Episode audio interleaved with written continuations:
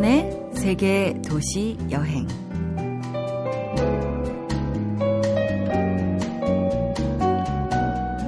적어도 걷는 순간만큼은 강 같은 평화가 찾아들었다. 걷기는 마음의 상처를 싸매는 붕대, 가슴에 흐르는 피를 멈추는 지혈대 노릇을 했다. 자연이 주는 위로와 평화는 훨씬 따뜻하고 깊었다. 보이지 않던 꽃들이, 눈에 띄지 않던 풀들이, 들리지 않던 새소리가 천천히 걷는 동안 어느 순간 마음에 와닿았다. 제주 올레길을 만든 서명숙 씨의 글인데요. 길을 걷다 보니 숨가쁜 일상에 브레이크가 걸렸고 그래서 제주 올레길을 만들었다고 합니다. 우리는 길을 걸으며 삶의 새로운 길을 고민하죠. 길 위에서 길을 붙는 우리는 모두 순례자들이란 말을 새겨봅니다. 자, 양희은의 걸어요 들으면서 문 열게요.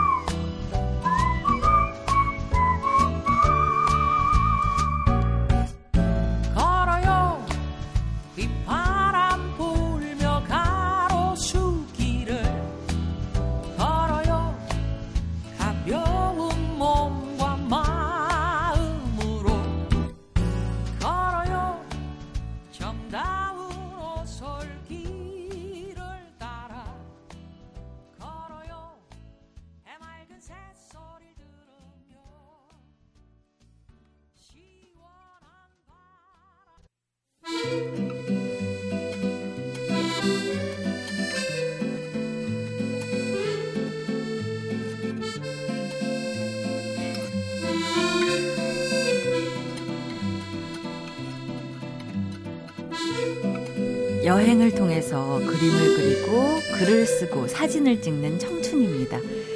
두려움보다 호기심이 훨씬 커서 길을 나섰는데 그곳은 인도.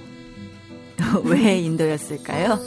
오늘은 인도 바람도 그릴 수 있다면 책을 내신 박혜경 씨 나오셨어요. 어서 오세요. 안녕하세요. 반갑습니다. 반갑습니다. 저는 인도 여행을 배낭여행으로 다녀오셨다고 해서 네. 굉장히 내공 있는 여행가가 나오실 아. 거라고 예상을 했어요. 네. 근데 정말 애떼고 아 저는 여행 잘 못 가겠어요 이렇게 두려워하실 것 같은 외모를 가지신 분이 네. 오셔서 깜짝 놀랐습니다. 아 그러셨어요? 네. 아 저는 겉보기에는 좀 순해 보이고 그렇다는 말을 많이 들었어요. 네, 누가 봐도 그래요. 네, 근데 인도라는 나라를 이제 사람들이 볼때 네.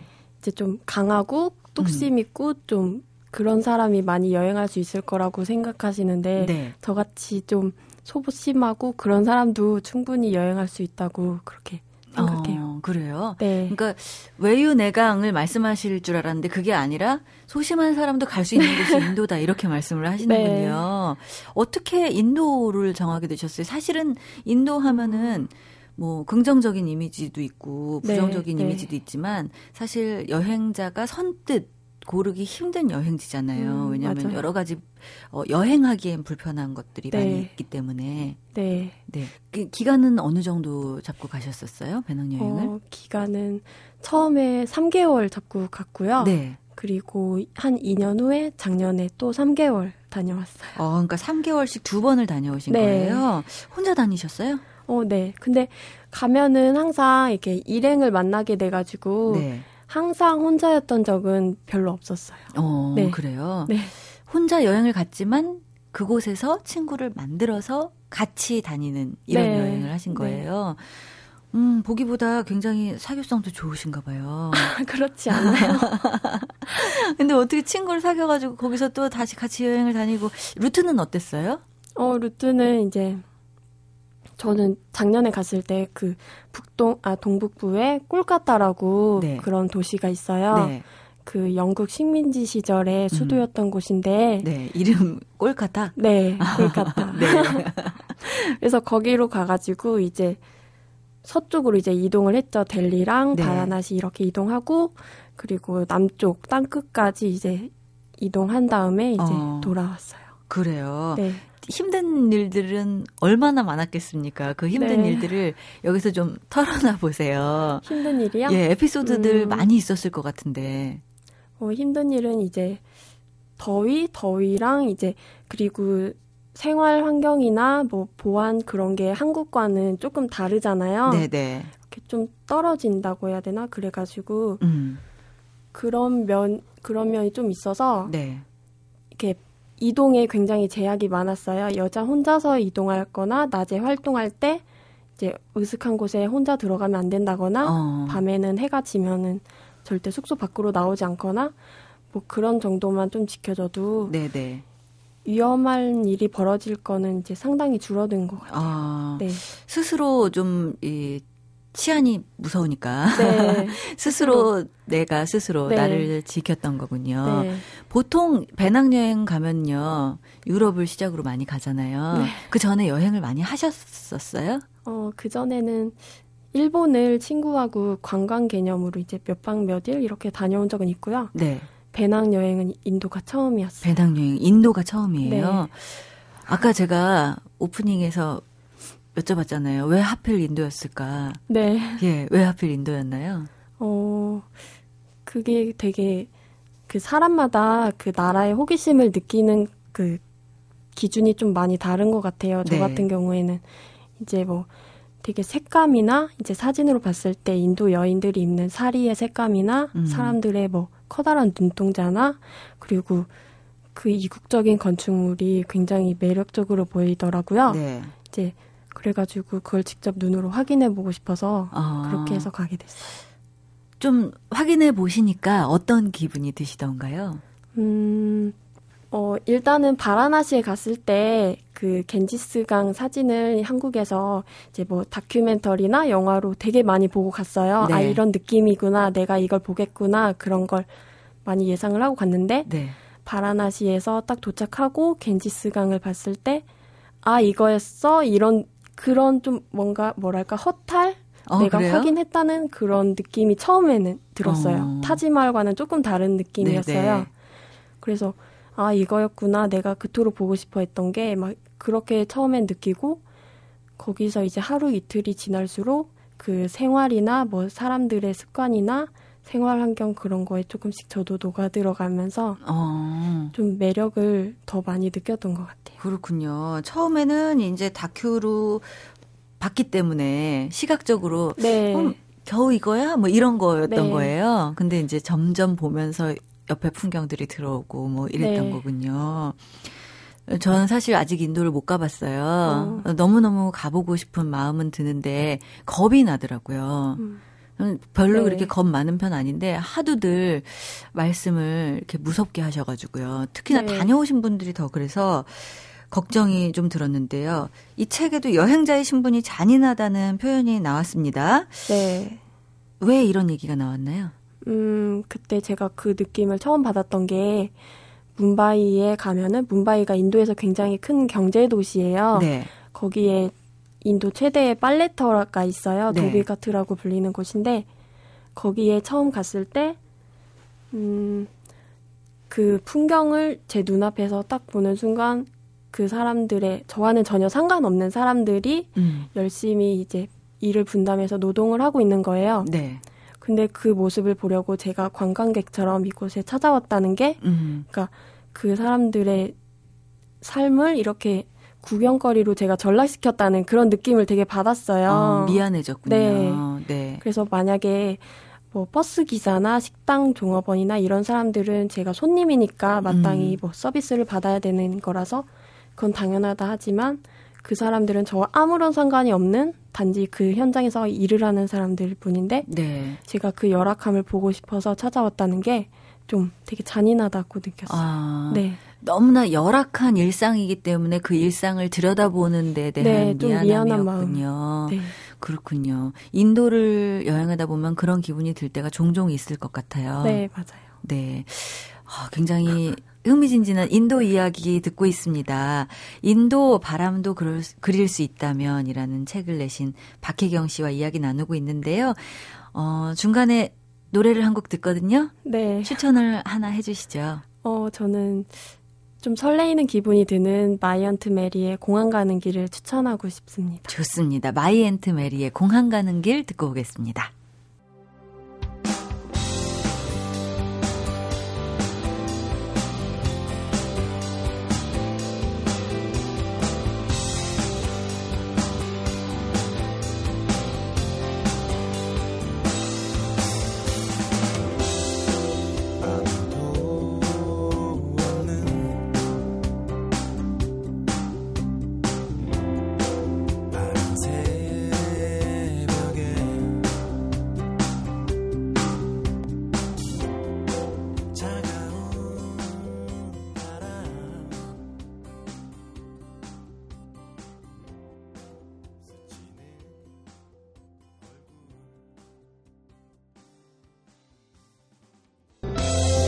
마이 앤트 메리의 공항 가는 길 듣고 왔습니다. 참여연의 세계 도시 여행 인도 바람도 그릴 수 있다면의 저자 박혜경 씨와 인도 이야기를 하고 있습니다.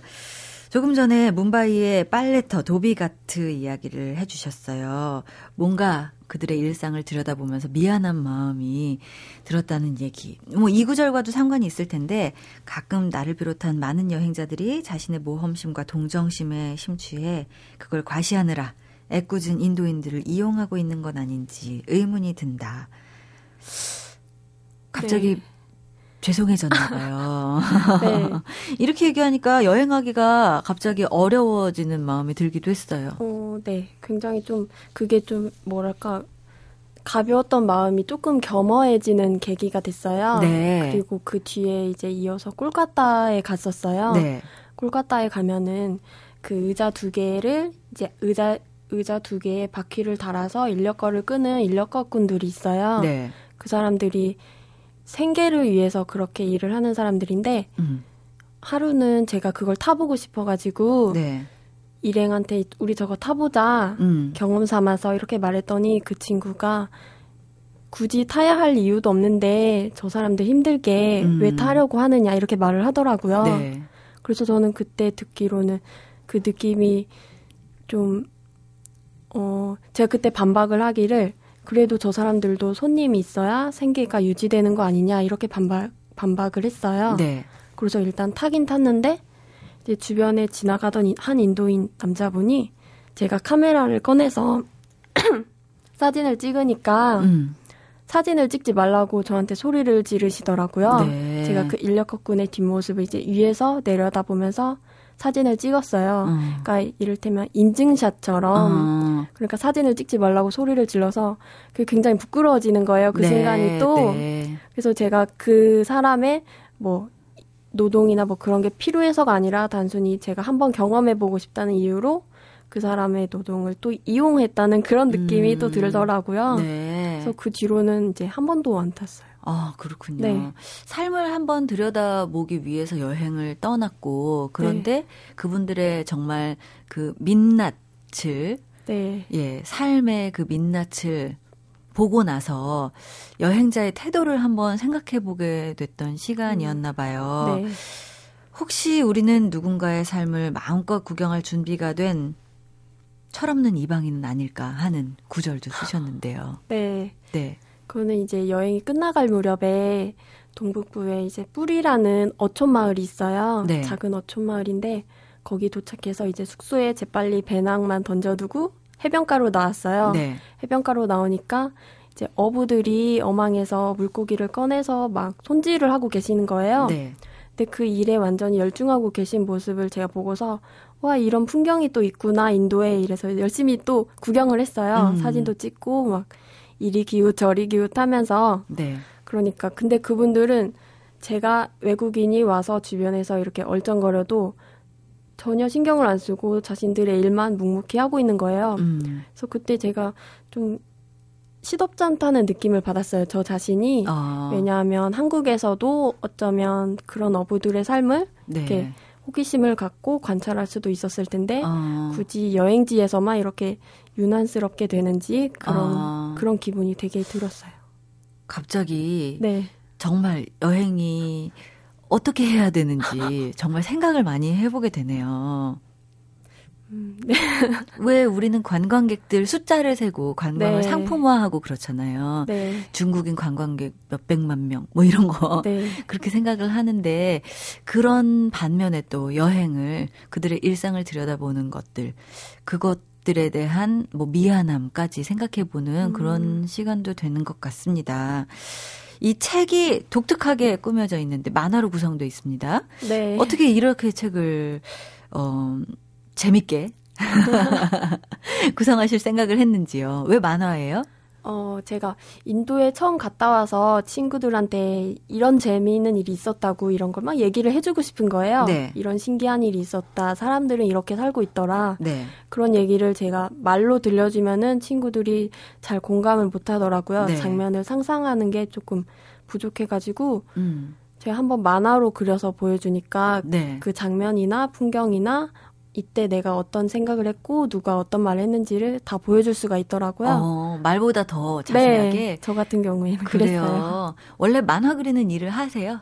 어, 아니요. 아, 그 아니에요? 네. 원래는 무슨 일을 하세요? 원래는 출판사에서 디자이너를 했어요. 아. 네. 그래서 만화하고는 영 동떨어진 일을 하다가 네. 한번 이거를 만화로 여행기를 그려서 친구들한테 보여줘야겠다. 그렇게 시작된 일이 책을 내게 되었습니다. 네. 다른 사람은 만화를 그리면 오히려 이게 도대체 무슨 얘기를 하고 싶어 하는 걸까 이렇게 복잡해질 수도 있는데 그 어, 역시나 디자인을 하시는 분이라 그런지 좀 그림에 이렇게 그래도 표현이 되나 봐요. 어, 일단은 제가 경험한 인도를 이제 사람들한테 최대한 긍정적이고 밝고 좋은 면을 이제 보여드리고 싶어가지고 한 편 그릴 때 고민을 되게 많이 했어요. 네. 왜냐하면 제가 좀 납득할 수 있는 이야기여야 사람들한테 좀 다가갈 수 있고, 네. 그래서 많이 고심을 했던 것 같아요. 어, 네. 역시나 그래서 그 처음부터 시각적인 것에 대해서 그렇게 말씀을 많이 하셨나 봐요. 네. 예, 뭐 사리도 그렇고 뭐 눈망울 이런 네. 말씀을 하실 때 제가 좀 알아챘어야 됐는데 둔했습니다. 그림이 좀 다녀오신 후에 좀 달라졌나요? 어떤가요? 음, 그림은 달라졌다기보다는 네. 일단은 그림을 그리는 이유를 이제 좀 찾게 된 것 같아요. 네. 전에는 저 자신만의 만족을 위해서 그렇게 그렸다면 이제는 뭔가 이야기나 생각을 전달하기 위해서 그리는 계기가 된 것 같아요. 아, 여행기를 통해서. 네. 예. 이 여행기를 만화로 그리는 게 만화의 처음 그 발디디게 되신 계기예요? 어, 네, 그렇죠. 아, 그렇게. 그래요. 네. 친구들의 그 피드백이 궁금합니다. 아, 친구들이요? 네. 음, 일단 친구들은 인도에 전혀 관심이 없어요. 제 주변 친구들은 아, 사실상. 네. 그래서 제가 이야기를 해도 인도에 왜 가? 도대체 막 돈만 낭비하는 거 아니야? 이런 느낌이 있었는데 음. 제가 이제 책을 내고 나서 그 책을 읽어본 친구들이 이제 한 친구가 이런 말을 했어요. 이제 네가 인도를 여행한 이유랑 너에 대해서 조금 알 것 같다 이런 음, 말을 하더라고요. 네. 그래서 그 말이 되게 감동 깊었어요. 어, 굉장히 구체적으로 박혜경 씨를 표현하셨나 봐요, 만화로. 음, 네, 제가 제 생각이나 그래서 내면을 좀 많이 그렸던 것 같아요. 네. 인도에 인도를 만난 제 내면을 좀. 아, 그렇군요. 네. 거기 여행하시면서도 좀 그림을 그리고 만화를 그리고 하셨어요? 아니면 돌아오셔가지고 음, 하셨어요? 원래는 여행하면서도 그림을 많이 그려봐야겠다 해서 스케치북을 잔뜩 들고 갔어요. 네. 근데 한 장도 채 못 그리고. 정말요? 네. 왜냐면 거기서는 이제 사람들 만나고 돌아다니고 구경하는 게 너무 즐거운 거예요. 네. 그 하루 일과가 너무 아. 즐거워서 아. 매일 색다른 일이 벌어지니까. 네. 차마 그걸 하루하루 그렇게 꼬박꼬박 그릴 수가 없더라고요. 아. 돌아와서 주로 많이 그렸어요. 그래서 네. 생각 또 다시 생각하면서 그 네. 그 여행을 정리할 수 있는 그러니까 여행의 복습이죠. 네. 그렇게 할 수 있는 시간이 되셨을 것 같은데요. 네. 인도 여행 계획하시는 분들 참 많을 것 같아요. 네. 그런 분들에게 좀 팁을 주신다면 음, 일단은 제 느낌인데 인도는 이제 한국에서 뭐 상상한 그런 이상 그런 것과 막상 거기 가서 닥쳐, 닥친 현실 그게 굉장히 격차가 큰 것 같아요. 네. 저만 해도 그 적응 기간이 굉장히 길었거든요. 네. 그래서 그거를 이제 대비를 하고 마음의 준비를 하고 가시면은 음. 한 2주 그 정도 지나면은 이제 조금씩 받아들여지는 시기가 있어요. 네. 사람마다 다른데. 네. 그래서 그때부터 이제 사람들과 또 마음을 열게 되고 음. 주변에 무슨 환경이나 그런 것도 조금씩 적응이 되면서 그때부터 이제 진정한 매력을 찾을 수 있게 되는 것 같아요, 인도가. 그렇군요. 네. 그러니까 인도 여행에 팁을 주신다면 적응 기간까지 고려해서 좀 길게 네. 가라 정도로 생각하면 될까요? 네, 그 저한테 가끔 물어보시는 분 중에 한 일주일 정도 가려고 하는데 네. 루트를 어떻게 짜면 좋겠냐 이렇게 물어보는 분들이 계신데 네. 일주일로는 제가 너무 아쉬워서 오히려 음. 제가 다음에 더 길게 네. 날짜를 잡아서 가시는 게 좋겠다고 그렇게 음. 얘기 해드려요. 길게 갈 수 있을 때 인도 여행을 네. 해야겠군요. 정말 용감한 분입니다. 생애 최초 배낭여행을 인도로 다녀오신 박혜경 씨와 함께 오늘 인도 여행 다녀왔습니다. 참여연의 세계도시 여행, 여행가 초대석 오늘 인도 바람도 그릴 수 있다면의 박혜경 씨였습니다. 고맙습니다. 네, 감사합니다.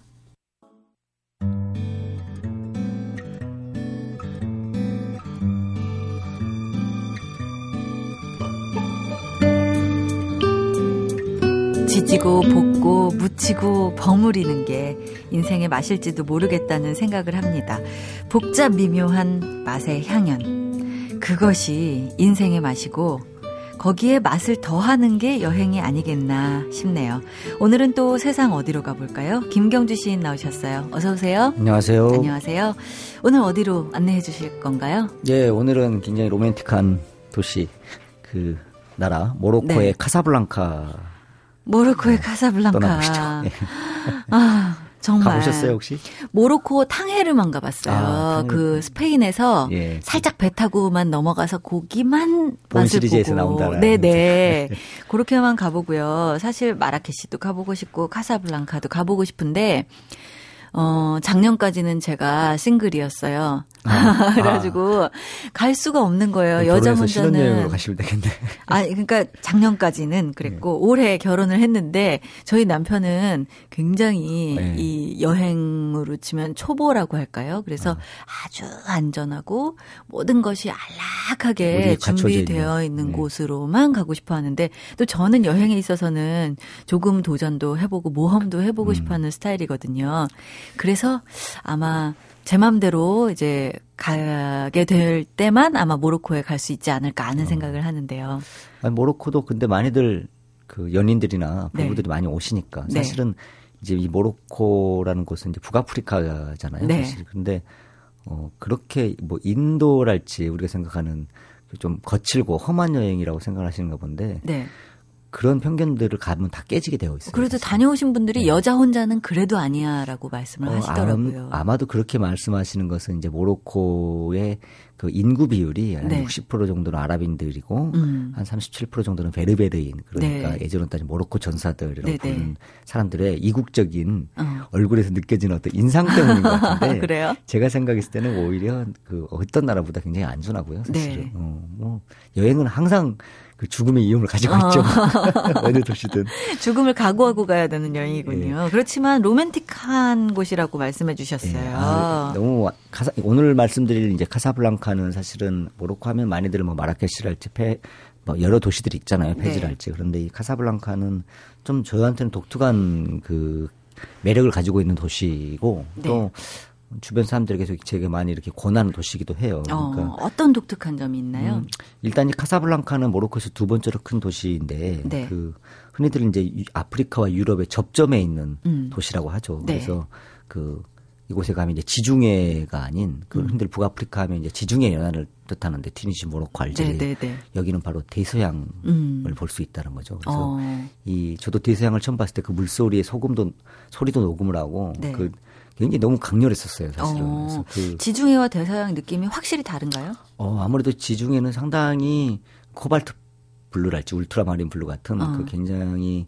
그 좀 색깔이 채도가 우리가 파스텔 톤이잖아요. 네네. 그런데 네. 이제 대서양은 좀 셉니다. 약간 아. 좀더 먼 곳을 건너가야 되는 아, 그런 어떤 생명성을 가지고 있어서 그런지 네. 몰라도 어, 물방울들이 상당히 좀 그 더 생동감 있다고 해야 되나요? 어. 그리고 햇볕도 강렬하고요. 네. 그래서 그래서 그런지 이 이베리아 번드라고 부르는 그러니까 스페인과 포르투갈이 접을 둘러싸고 있는 아프리카 북서단 쪽에 위치하고 있는 이 카사블랑카는 네. 어떻게 보면 굉장히 생명력 있게 활, 그 강하 보이기도 하고 한편으로는 어. 굉장히 또 떨어져 있는 고립감 때문에 예. 어, 황량한 느낌이 또 들기도 하고요. 어. 그래서 여기가 그 지브롤타 음. 해협 거긴가요? 그렇죠. 네. 네. 그래서 지브롤타 해협을 이제 두 경기를 두고 있는 거죠. 네. 그래서 사실은 이제 그 카사블랑카 하시면은 흔히들 이제 우리가 40년대에 개봉을 했던 영화 그 카사 동명의 제목 카사블랑카에서 그 잉그리트 버그만과 함부리트 보가, 함부리트 보가테 예. 예, 그 주연의 영화를 뜻하시는데 그 영화는 음. 사실은 이제 제목은 함부리 저 카사블랑카지만 네.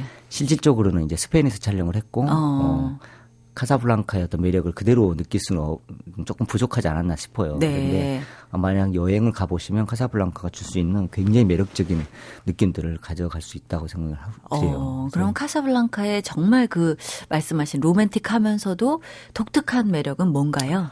어, 일단 이 카사블랑카의 뜻을 보면 네. 그 블랑카가 하얀이란 뜻이고 음. 이 카가 집이란 뜻입니다. 그래서 음. 카사블랑카에 가면 명물이라고도 할 수 있고 너무너무 흔하게 볼 수 있는 게 바로 그 대서양 밑에 늘어져 있는 하얀 집들이죠 언덕 위에. 어, 네. 그래서 그 하얀 집들에 바닷물에 소금기가 배어서 그 특유의 어떤 색조를 만들어내는 어떤 집, 음. 그 페인트가 굉장히 아름답게 빛발해 있는 이런 네. 집들과 그리고 무엇보다도 이슬람 문화가 굉장히 많다 보니까 그 이슬람 문화들의 사원들의 어떤 독특한 그 구조도 감상할 수 있고요. 네. 그래서 저는 이 카사블랑카에 가서 이슬람의 성전들이라고 하는 사원들을 보면서 아 세계에서 어떤 문의 구조에 있어서 이슬람 사원의 문처럼 아름다운 곳도 드물겠구나. 어. 그래서 이슬람 사원은 이렇게 문들을 보면 빛 빛의 어떤 그 빛의 걸음걸이라고 할까요? 어. 이 그런 것들이 느껴질 만큼 굉장히 고즈넉하고 그래서 음. 이슬람 사원은 정말 마음이 편안해진 것 같아요. 종교를 떠나서 어. 들어갔을 때. 빛의 걸음걸이 하니까 정말 또 빛을 다 한번 다시 한번 생각하게 되는 네. 그런 생각이 드는데요. 그 모로코 하면은 타일, 아, 라비아 그렇죠. 문양 뭐 이런 거 있잖아요. 네, 있죠. 이 카사블랑카 가도 많이 느낄 수 있나요? 아, 뭐 물론 모로코는 이슬람 사원이 태반이 또 대리석 대리석으로 이루어져 있잖아요. 네. 그래서 어느 곳에 가더라도 뭐 사원에 들어가기 위해서는 신발을 벗어야 되니까 대리석 어, 위에 네. 그런 타일 문양이랄지 너무 네. 많고 음, 한 가지 저는 약간 또 재밌 좀그 아이러니하면서도 저한테 인상을 남겼던 건 그 카사블랑카가 아무래도 이제 유럽과 그 아프리카의 어떤 접점이다 보니까 음. 어, 굉장히 많은 관광객 관광객을 융성하고 싶었었고 네. 투자들을 많이 했었어요. 네. 그래서 네. 그 대서양 주변으로 굉장히 많은 그 해수욕장들이 많이 어. 지어졌었는데 네. 어떤 연유에서인지 몰라도 제가 몇 년 전에 갔을 때만 해도 대부분의 해수욕장들이 폐사가 돼 있었어요. 어. 그래서 그 다 물이 빠져 있고 정말 폐허가 된 해수욕장들이 주는 황량해졌어요. 그런데 예. 주변 사람들 물어보니까 투자가 다 빠져나갔기 때문에 어. 그렇다고 그래서 그렇게 투자가 쉽게 들어왔다 쉽게 또 빠져나가는 곳들이 어떤 카사블랑카의 어떤 작은 그 해변가에 네. 어떤 그 건축들이랄지 해수욕장들인데 네. 요 폐사된 이 영업을 다 폐점이 되어버린 손님을 더 이상 받지 않는 그런 황량하고 폐허가 돼버린 해수욕장들 근처를 산책하는 것도 음. 굉장히 매력 있습니다. 어, 이것도 그 대서양을 면하고 예. 있는 곳인가요? 그렇죠. 아 그러면 그 대서양의 힘이 넘치는 그 물살과 또 황폐해진 그런 해수욕장의 그 대비를 그렇죠. 분명하게 볼 수 있는 곳이기도 네. 하네요. 그래서 이 황량함과 이 생명성을 동시에 가져 볼 수 있는 곳이 카사블랑카고. 네.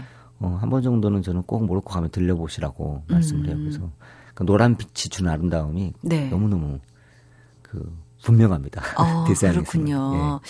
빛을 다시 한번 생각해 볼 수 있다면 이 카사블랑카에 가서 이슬람 사원의 그 아까 뭐라고 표현하셨죠? 빛의 거, 걸음걸이. 걸음걸이. 네.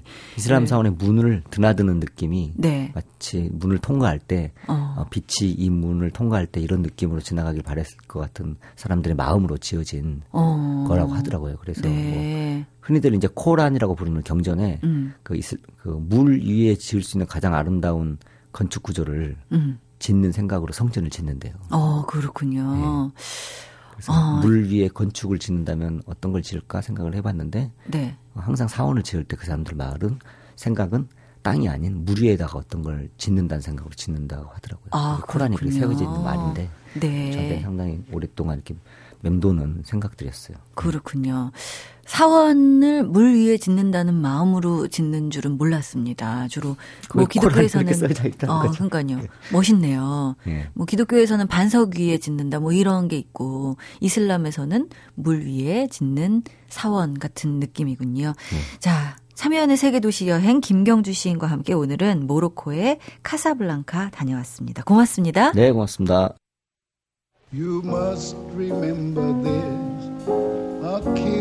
네, 영화 카사블랑카에 삽입됐던 곡 꼭 들어보고 싶네요. 둘리 윌슨의 As Time Goes By 들어봅니다.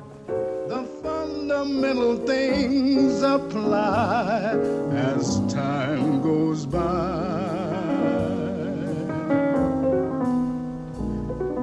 And when two lovers woo, they still say I love you.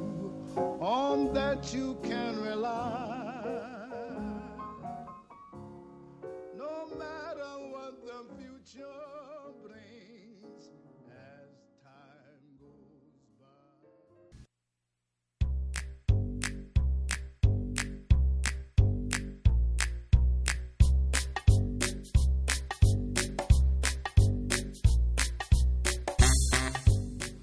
오늘은 내 남은 삶 중에서 내가 가장 젊은 날이다. 이런 말을 들었습니다.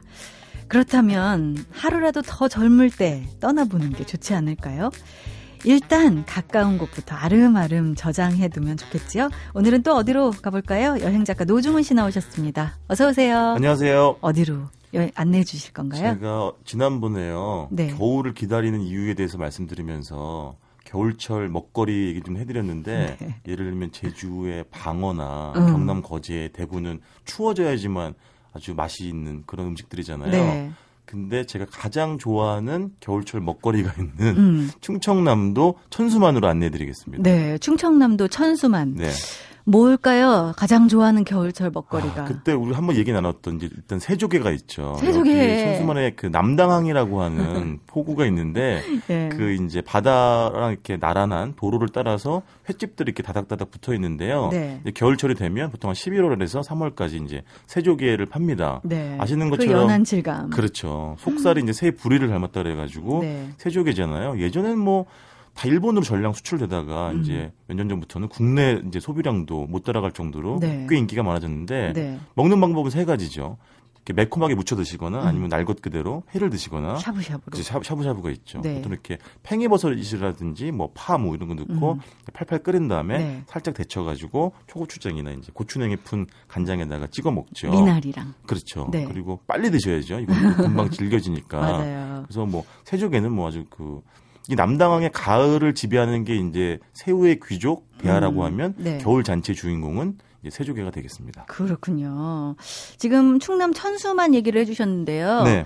천수만이 정확히 어디예요? 아, 천수만이요. 충청남도 태안군 네. 태안반도 아래에 있는 만이에요. 아. 그래서 이제 이 천수만을 두고 주변에 뭐 동쪽으로는 홍성군 보령시가 있고요. 예. 서쪽은 태안군, 어. 북쪽은 이제 서산시랑 접해 있고요. 그렇군요. 천수라는 말 자체가 네. 얕은 네. 물이라는 뜻이에요. 아. 실제로 수심이 얕고 섬들이 이렇게 놓여 있어가지고 네. 잔잔하지요. 어, 그리고 갯벌이 많겠군요. 그렇죠. 갯벌이 많아요. 그래가지고 황금 어장이 된 이유가 지금 말씀하신 갯벌 때문에 그렇게 된 거죠. 네. 여기 그 부근이 천리포수목원, 말리포수목원 있는 그쪽 그렇죠. 아닌가요? 태안도 어차피 가까이 있으니까요. 네네. 그래서 이제 천수만 어차피 네 도시가 있기 때문에 음. 약간 취사 선택은 좀 필요하세요. 다 네. 보실 수는 없기 때문에 그렇죠. 그러니까 천수만과 태안을 보겠다, 아니면 천수만과 보령시를 보겠다 음. 이런 식으로 좀 선택은 하셔야겠습니다. 그러니까요. 이 저 태안의 꽃게 뭐 네. 먹으러도 많이 가고 막 그렇죠. 이랬었는데요. 네. 좀 아까 이 겨울 별미 얘기를 하시면서 새조개 네. 얘기를 해주셨는데 갯벌이다 보면은 진짜 먹을 게 많아요. 그럼요. 굴 빼놓을 수가 없죠 또. 어. 이 아까 여기 굴도 유명한가요? 유명하죠. 남당항에 아까 말씀드린 거기서 네. 방조제 하나만 건너면 바로 보령시 천북면이 나오는데 여기가 굴 단지가 있어요. 어, 그러니까 굴 구이집들이 한 100여 개가 여기 있습니다. 음. 그럼 겨울철이 되면은 이 굴 구워 먹으러 네. 정말 많은 분들이 오시는데 어느 집을 들어가서 다 동일하고요. 음. 일단 자리에 앉으면 그 번개탄에다가 불 붙여주고요. 네. 장갑을 줍니다. 어. 끼지요. 그리고 이제 칼을 줍니다. 네. 그다음에 이제 굴을 불판 이 올려서 이제 익히죠. 그럼 타닥타닥 이제 익어가면 음. 이제 그 자기가 들고 있는 칼로 예. 그 굴에 있는 그 속살을 이제 어. 어, 빼어서 먹으면 되는데요. 맨 처음엔 굉장히 그 소란스러운데요. 일단 네. 굴이 익기 시작하고 먹기 시작하면 아 대화가 없어집니다. 그렇군요. 맛있어가지고 여기만 네. 집중하기 때문에 정말 굴이 그 한 광주리에 산더미처럼 나오는데 조금 시간이 지나갈수록 이제 생굴은 없어지고 이제 굴 껍질만 어. 양쪽에 수북하게 쌓이는 그런 풍경을 보실 수가 있겠습니다. 그렇군요. 저는 네. 사실 생굴을 더 좋아하고요. 네네. 구이는 조개구이를 많이 먹어봤었어요. 네네. 지금 보니까 제가 보령 쪽으로는 안 넘어가 보고 이쪽 음. 태안, 서산, 뭐 당진 이렇게만 그렇죠. 많이 가봤었던 것 같은 생각이 들어요. 서산은 말리포 수목원. 그렇죠. 간월도는 또 어리굴젓이 유명하거든요. 네. 한 열흘 정도 숙성한 거잖아요. 네. 이건 약간 신선한 어떤 생굴의 맛이 아니라 찐득찐득한 숙성의 맛이잖아요. 음, 네. 그래서 이런 건뭐 뜨끈한 그 밥 한 숟갈에다가 어리굴젓 얹으면 맞아요. 네, 이만한 또 밥도둑이 없죠. 이게 약간 살짝 얼려, 얼려가지고요. 그렇죠. 얼었을 때 그 뜨끈뜨끈한 밥에다가 탁 네. 먹고 놔갖고 놔갖고 먹는 그 맛. 먹고 싶네요. 살짝 이렇게 녹으면서 왜 김에다가 이렇게 싸서 먹잖아요. 맞습니다. 네, 네. 아. 정말 맛있을 것 같습니다. 네. 근데 저는 또 굴을 이렇게 구워 먹기 좀 아까운 생각이 좀 드네요. 그래도 보통 생굴 많이 드시니까. 네네. 네. 네. 여기 가면은 네. 좀 별미로. 근데 물론 굴구이도 있고요. 또뭐 네. 간월도라든지 안면도 초입에는 굴밥 해주는 집들도 많아요. 어. 그러니까 지금은 이제 보통 영양 굴밥이죠. 뭐 네, 네. 배추라든지 은행 넣은 네, 네. 그런 것들하고 밑반찬으로 이제 어리굴젓이 나오고요. 음. 그다음에 이제 간장도 달래를 넣은 간장에다 이렇게 비벼 드시면은 어, 네. 훨씬 더 풍미가 살아나죠. 요즘에도 달래 있나요? 있죠. 음, 근데 예전에는 이 영양 굴밥이 원래 주민들은 물을 넣은 굴밥을 만드셨대요. 네, 네. 저는 그게 더 먹고 싶긴 하더라고요. 요즘 그걸 음. 파는 집은 없는데 네. 그래도 좀 이렇게 시원하고 담백하거든요. 네, 네, 맞아요. 굴하고도 잘 어울리니까. 그리고 무가 이렇게 익으면 굉장히 달아지잖아요. 맞아요, 달죠. 그리고 네. 소화도 엄청 잘 되고요. 맞습니다. 네. 많이 아. 먹을 수 있죠. 많이 먹을 수 있어요. 그렇죠. 네. 그 지금 말씀해주신 그 combination이 정말 네. 잘 어울리겠네요. 그렇죠. 네. 굴하고 무하고 그렇죠. 달래 된장, 아니 간장. 간장. 예. 그다음에 어. 이제 뭐 된장찌개라든지 청국장도 곁들여 나오거든요. 네. 같이 드시면 더 맛있죠. 좋네요. 네. 예.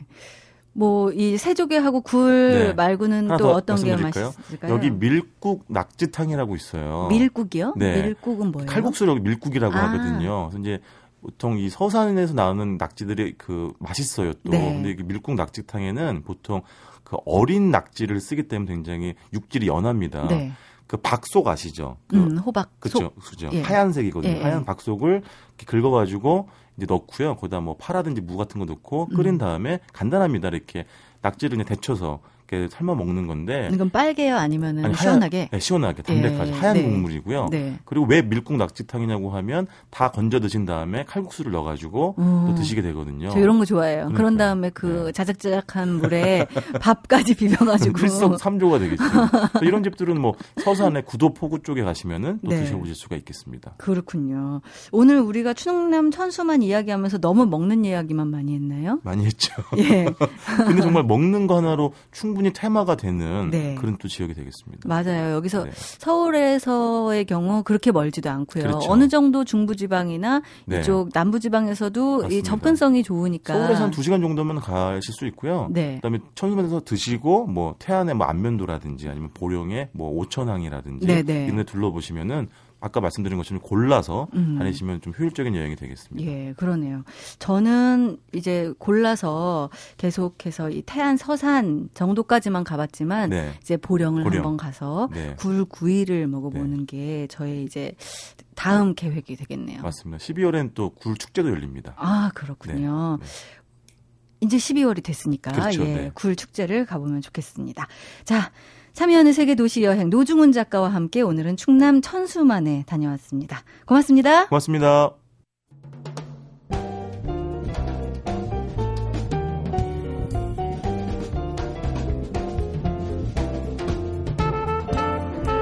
새 달이 시작됐어요. 그런데 1년의 마지막 달이네요. 정리하고 시작하고 마음이 바쁩니다. 그래도 반짝반짝한 12월 마음으로 맞이해 보시는 건 어떨까요?